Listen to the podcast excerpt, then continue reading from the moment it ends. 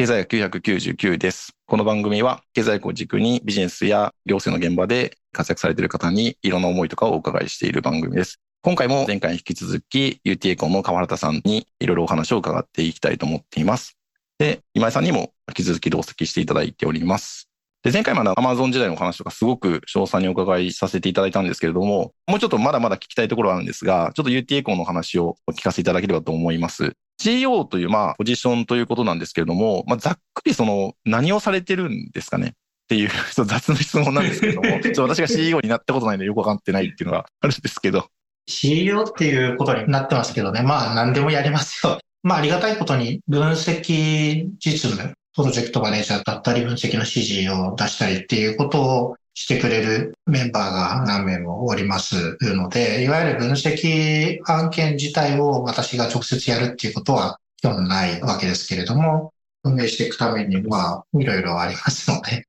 まあ人事のようなものもあれば、今回の話も、まあもしかしたらあるのかもしれませんけど、まあパートナーだったり、パートナー候補だったりといろいろお話をさせていただいたりとかっていうようなことは一通りするということになりますかね。はい。なんか時々ハンコばっかり押してる日もあったりしますけどね。はい。なるほど。それはやっぱりその大学絡みの法人だから、まあ、ファンコものが多いっていう感じなんですか？いえ、東大も確かに犯行なんですけど、東大だけじゃなくて、いわゆるクライアントさんも未だに紙でお願いしますっていうのが結構いらっしゃったりして、まあ DX って言葉はどこに行ってしまったんだろうと思うことがよくありますね。はい。ちなみにですけど、その、これも差し支えない範囲でお伺いしたいんですけれども、まあ、UT コさんの2020年からの、まあ、ご活動というかビジネスの拡大を見てると、結構本当に幅広くて、掲げられてるその分野も、もう本当に経済学でできること全部みたいな。例えば、指標開発だったりとか、まあ、プロダクト開発だったりとか、あるいはその普通にコンサルティングみたいなことも、まあ、いっぱいやられてますし、あとその結構観光庁の案件とかも多分やられていらっしゃるのかなと思いますし、日経新聞さんとかと組んで、なんか調査ものをやったりとか、何でもやってるっていうイメージがあるんですけども、一体その、なんていうんですかね、どういうふうにそれをマネジメントしてるのかっていうのはすごい気になるんですけど、それぞれはプロジェクトとしてまとめられるというか、まあ、プロジェクトとして位置づけられるので、プロジェクトのタイプは確かにいろいろあるかもしれないんですけれども、プロジェクトとしてやってること自体はそんなに大きく変わるものではないのかなと思いますね。だからどちらかっていうと、うちのメンバーも本当に頑張って働いてくれているんで、僕の立場からすると、まあみんな頑張ってくれてるのがちゃんと会社の収益と皆さんのお給料って形で還元できるようにしなきゃいけないのと、まあ、あと働きすぎて体壊されたりね、追いつけられたら、それこそ一大事なんで、どうやってある程度ワークロードといいますか、全体のキャパっていうのをコントロールしながら、まあ、とはいえできるだけこう、枠を埋めていくかっていう、そういうところは現在進行形で悩ましいとではありますね。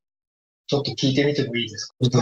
マネージャーみたいなポジションの人とか、エコノミストって役割違うと思うんですけど、プロジェクトマネージャー的な役割をする人たちっていうのは、どういう人たちが今何人ぐらいいらっしゃる？さっきのプロジェクト増えれば増えるほど分野が違うので、プロジェクトマネージャー結構大変じゃないかなっていうふうに思うんですけど、ぐらいいるんですプロジェクトマネージャーが大変だっていうのは、まあ、それは間違いなくて、経済学のバックグラウンドを持っている博士、博士課程、それから修士号のものがメインですけど、いわゆる工学系、もしくは農学系のバックグラウンドのものもいます。とはいえ、我々が案件を行うときに、プロジェクトとしてグリップしてるのはプロジェクトマネージャーなわけですけど、その分析を行うときのこの方針だとかについて、その全てプロジェクトマネージャーが1から10まで仕切ってるかっていうと、そういう場合もありますし、そうじゃなくって、まあ、大学の教員の知見を使って、これはどういうタイプの分析、アプローチを取った方がよりいいだろうかっていうのを引き出した上で、じゃあそれで行きましょうというやり方を取るときもありますね。むしろその、このポッドキャストでよく出てるエンジニアとエコノミストの協業なんかもそうだと思うんですけど、それぞれ得意なこととか領域が違っているのは当たり前で、その中でどうやってこう協業して一つのプロジェクトを仕上げていくかっていうことが、まあ難しくもあり、醍醐味でもあるところなので、今おっしゃられてたような、まあプロジェクトマネージャーとエコノミストの役回りが違う時ってあるよねってのは全くその通りなんだけど、まあそれは正常というか、まあそういうもんですよねっていうところであります。そのプロジェクトマネージャーをされてる人は、経済学 PhD 持ってる方もいらっしゃると思うんですけど、少しその気になってるのは、経済学 PhD 持ってるからといって、プロジェクトマネジメントができるとは限らないというか、全くそこは関係ないと思うんですよね。プロジェクトマネージャーとして訓練を受けてきた人たちを使うっていうことも考えられると思うんですけど、そこら辺の考えとしてはどんな感じですかね？すごく正しいポイントだと思います。これは僕の試験ですけど、プロジェクトマネージャーとしての経験を積んでいくっていうことは、経済学の知見がない人間が、経済学を一から身につけて、あの、修士号を取ってなんなら博士課程までっていうよりは、よっぽどたやすいだろうと。まあ、要はピボットの起点をどっちにするかっていう話だと思うんですけれど、経済学だったり、それに近しい分野でしっかりとバックグラウンドがあるよっていう方が、まあちょっと仕事の中で苦労されることはあると思うんだけれども、プロジェクトマネジメントのスキルを身につけていただく方が、その逆よりはやりやすいはずだと思いますね。まあ、もともとめちゃめちゃ頭いい人たちばっかりなんで、多分、そこら辺はこう、ちょっと勉強すればできるようになるというか、っていう感じですかね。少なくとも僕よりは頭のいい人間が揃ってるんで、それはそうだと思います。はい。ありがとうございます。経済学者の人たちと、まあ、その働くっていうのは、もちろんそのアマゾン時代もされてたと思いますけど、その CEO という立場で経済学者を統率していくっていうのは、結構難しいだろうなっていう、その特定の誰かを考えてるわけじゃなくて、やっぱり皆さんプライドというか、まあ、専門性でこう、もう本当突き抜けてる方ばっかりなので、いわゆるサラリーマンの人たちを統率するよりは結構難しいかなと思うんですけど、大変さとか、その工夫されてる点とかってありますか？実務的にこう何かで苦労するっていうことは、まあそれはきっとあるんですよ。人間同士だし、タイプが違うんで、なおさらあると思うんですよ。その前段階としてですかね、ご自身はその経済学っていう強力なツールの専門家で、どこのエリアの研究だったら世界でもトップレベルだとか国内ではトップレベルだっていう方々なんだけれども、その方々が自分の持ってる知見でもうちょっと面白いことがしたいとか、社会の役に立つようなことがしてみたいっていうふうに思ってらっしゃるんだけれども、その機会が、まあ、いまいち足りないな、もうちょっと欲しいなって思っていただけてるかどうかっていうのが多分大事でして、そう思っていただけてるんであれば、我々とはうまくやっていける。コンタクトがなかなか返事が返ってこないとか、なんかそういうような類のことは、まあ人間だからきっとあるんでしょうけど。まあでもそこは明日まで返事が来なきゃ困るときには困りますけど、そうじゃなければ割とさまつな話だというか、どっちかっていうとこう、なんか面白いことやろうと思ってくれてるんだったら、そこから先はプロとして一緒にやっていただけるところはあるのかなって思ってます。もしそれがそうじゃなくて、自分の研究の足しになることしかしたくないし、UT コンの持ってくる話はそういう話じゃないよねって思われてるんだけれども、たまたま知り合いの知り合いだから、仕方なく話を受けてやってるっていうんだと、まあそれはお互いにアンハッピーになっちゃうので、そういう方とはわざわざ一緒に仕事をしなければいいのかな、まあ極論思いますね。経済学者と一緒にやるってこう、なんかこう10羽人からげて考えてないんです、そういう意味だと。あくまで経済学者じゃない人と仕事をするのと同じで、一緒にやってみたいかどうかっていう、そういうことで基本的に考えている。そういう意味ではすごい面白い人たちが多いと思ってるんですけど、逆に尖ったところがあるからこそみんな突き抜けてるんだろうなって思うんですよね。そこで内部では意見が合わせるのとか結構大変なことを僕らも多いので、それぞれ大事にしてることを守ってあげたいっていう気持ちもあるんで、大事なんですけど、それぞれプライドを持ってる、絶対折れられないプライドっていうのはそれぞれすごいなっていうのは、だからこそ突き抜けれるんだと思うんですけど、なんかそこは一般の企業に比べると結構とんがってるなって僕は感じたりします。あるかもしれないですね。だからそういう意味だと、尖りっぷりがすごいミーティングがあったりすると、その後はちゃんとフォローしてあげないと、尖りっぷりに傷を受けてしまった人ももしかしたらいるかもしれないので、その辺は割と注意して見るようにはしてますけれども。はい。次にビジネスの戦略というか、まあその UT エコンさんがどういうふうなビジネス戦略でやってきていて、まあ、今後どうしていこうとしているのかみたいなところをちょっとお伺いしたいんですけれども、先ほどちょっと申し上げたように、そのいろんな川原田さん的には、まあ、そのプロジェクトなので、いろんなタイプがあっても、それは全然そういうことで問題ないってことをおっしゃってましたけど、これまでの道のりを見ていると、最初結構なんかそのコンサルティングをやってるっていうことを、まあ、いろいろリリースとかで出されていて、で、最近そのメルカリさんとか、そういう指標を作るみたいなプロジェクトがなんか増えてきてるのかなっていうふうに、ジェンダーの指標とかもありますけれども、戦略が変わってきたとかそういうことはあったりするんですかね？創業以来、いくつかさせていただいて、前々から分かっていたことではあるんだけど、実際やっぱりそうなのかなって思ったのは、現時点でコンサルティング案件としてサービスを提供させていただこうとすると、それを必要としてなおかつお金が出せるお客様っていうのは、どうしても大きめのエンティティになりがちだなというのがあります。で、それはまあ、僕たちがより安い金額で、こう、ポコポコお受けできるんだったら、そこも改善するのかもしれないけど、過去回で今井さんがよくおっしゃられているように、私どもも事業会社なのでご飯食べなきゃいけないのでっていう意味だと、やっぱりできることとできないことっていうのがどうしても出てきてしまうので、コンサルティングの案件としていろいろとオーダーメイドでやっていこうって考えると、まあどうしてもそこは現時点の限界としては大手の企業さんとか、まあ観光庁さんだったり、国際機関さんだったりっていうような主なクライアント層になっちゃうなっていうのがあります。で、一方で、創業の時の思いとしては、経済学だったり、まあ、それに関わるような周辺のアカデミックな知見を社会実装に役立てたいっていう時に、それは別にどんな人に役立てたいっていうところで制限加えてるつもりはないわけですよね。広くあまねく使っていただけるならそれがベストだ。当然思ってるわけでして。じゃあどうやったら、まあそこができるのかっていう時に、いわゆる単価が安くても済むものだって言ったら、こう何かしらプロダクトを作ってそれをリリースすると何かできるんじゃないかっていうようなのもありまして、昨年度はいくつかプロダクトのリリースだったりもしていますし、メルカリさんのお話は、そのメルカリさんが出されてますけど、毎月指標の開発をお手伝い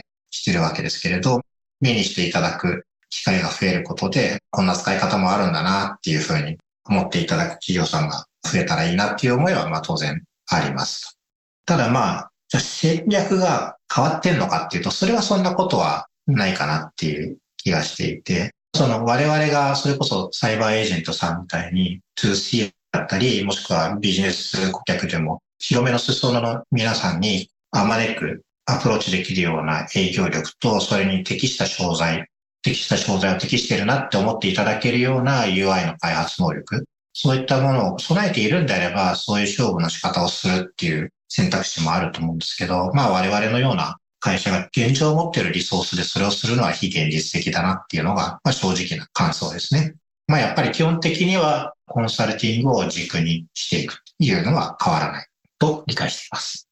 我々も経済学って意味では、なかなかそんなにプロダクトとかはできてないですけども、顧客のなんかその数とかで言うとやっぱりめちゃくちゃ前者ではあるので、まあ確かにそうですね。やっぱりコンサルティングメインで裾野をちょっと広げていくような感じで、まあ引き続きやっていくっていうことなんですね。